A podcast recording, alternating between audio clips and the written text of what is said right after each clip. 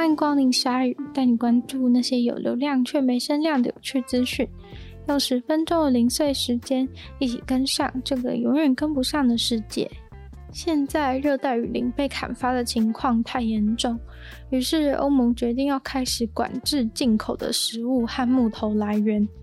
如果食物和木头是把森林破坏掉取得的木头，或者是在森林破坏之后在那边种植的作物，欧盟都一概不收。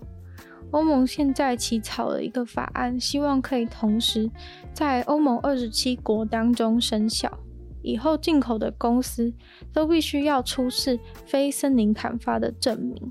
不管是黄豆、牛肉、椰子油、可可、咖啡还是木头，都需要有这个非森林砍伐的证明才能卖到欧洲。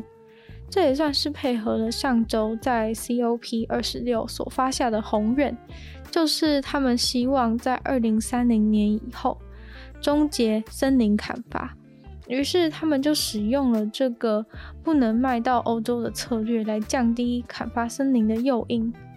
欧盟的气候行动发言人表示，这次的计划真的很大胆，因为并不是只有违法的森林砍伐才会在他们锁定的范围内，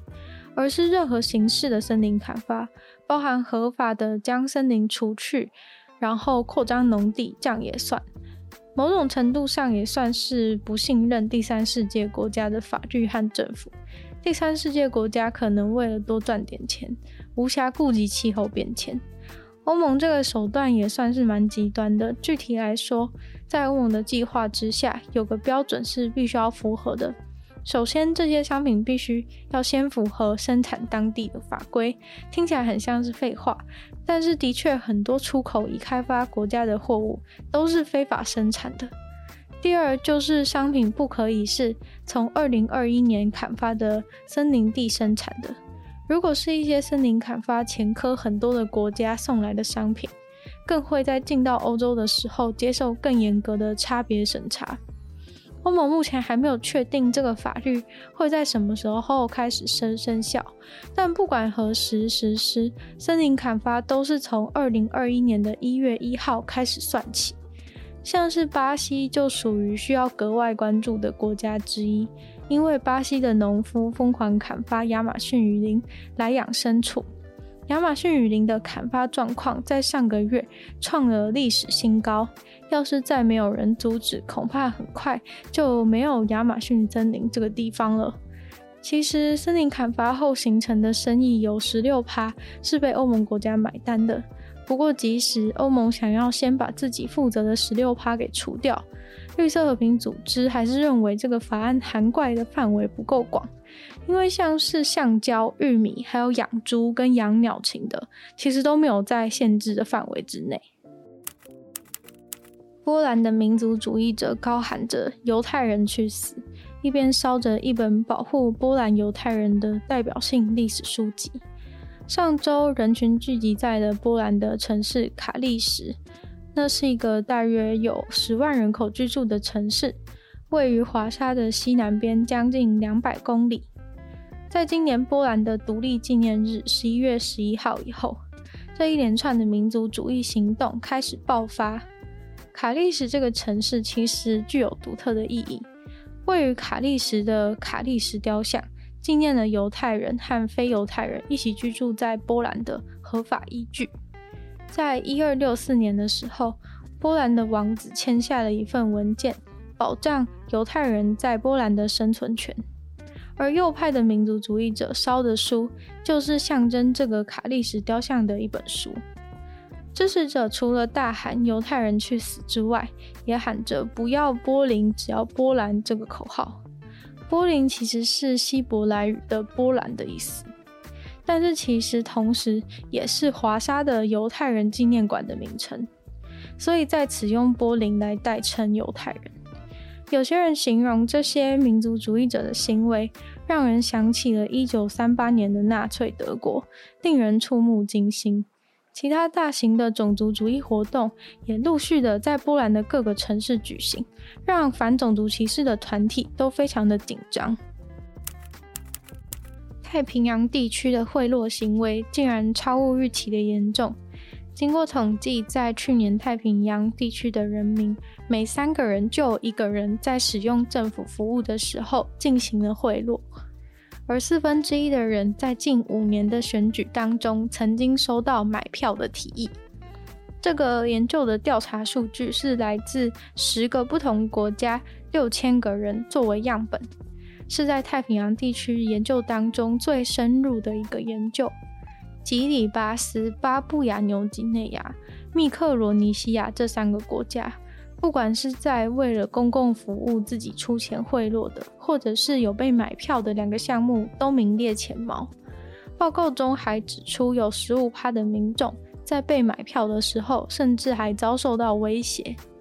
太平洋地区国家收贿受贿的情况是全世界最糟糕的。最普遍的一般民众会进行的贿赂，通常是在医疗或是教育的领域。其他的部分还有像是贿赂公部门让他们加快处理自己的事情，或是贿赂自来水公司、卫生单位或是电力公司，当然警察跟法院也都包含在内。调查当中还显示，有 40% 的人都相信利用性来勒索是很常见的，有 30% 的民众都说他们都认识会做这种性勒索的人。常见的形式就是要求对方提供性服务才能换取公部门本该做的事情。法属波利尼西亚、新克里多尼亚2个都是法国遥远的领土，这2个地方的贿赂状况比起太平洋其他地区还要好，但是他们在性勒索上面却是全部里面最糟糕的。法属波利尼西亚的人民有 92% 都说他们曾经有遇过类似的事情，或是至少听到认识的人有发生过。法属波利尼西亚还在裙带关系的项目上糟糕到名列第一，有 84% 的人都认为公务员都是在图利自己的亲朋好友。在法属新克里多尼亚，甚至有1半的人说他们在1年内有使用公务体系中的裙带关系，而在整个太平洋地区，高达 90% 的人都认为他们的政府是腐败的。大象长长的鼻子是它的重要特征之一，鼻子同时也是大象生存的重要身体部位，就像我们的手一样。在印尼就发生了一件苏门答腊大象的惨案，一只苏门答腊小象的鼻子被盗猎者的捕兽夹给夹到了，于是它的鼻子从中间被切成了一个超大的伤口。这只苏门答腊小象它被捕兽夹夹到了以后，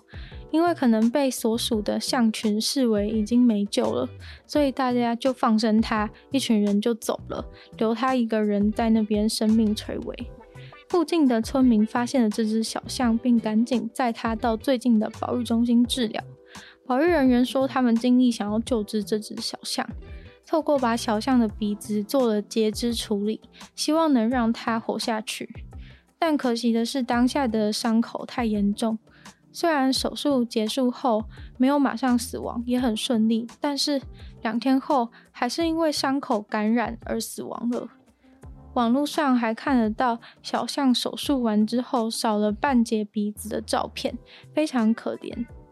苏门答腊大象现在也是濒临绝种的动物，跟今天前面提过的大面积森林砍伐也是息息相关。它们失去了家，没有地方住，所以数量快速的衰减。在这种惨况下，还有一堆盗猎者整天就想要人家那2根象牙。这次的小象虽然不是盗猎者的目标，却还是死在了盗猎者的手下。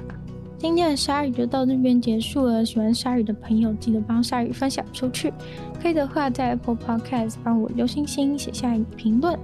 然后可以的话也可以在任何有留言区的地方再跟我互动，然后留下你的心得，我都会再回复哦。那也可以去收听我的另外2个 podcast， 其中一个是有主题性内容时间比较长的《女友的纯粹不理性批判》，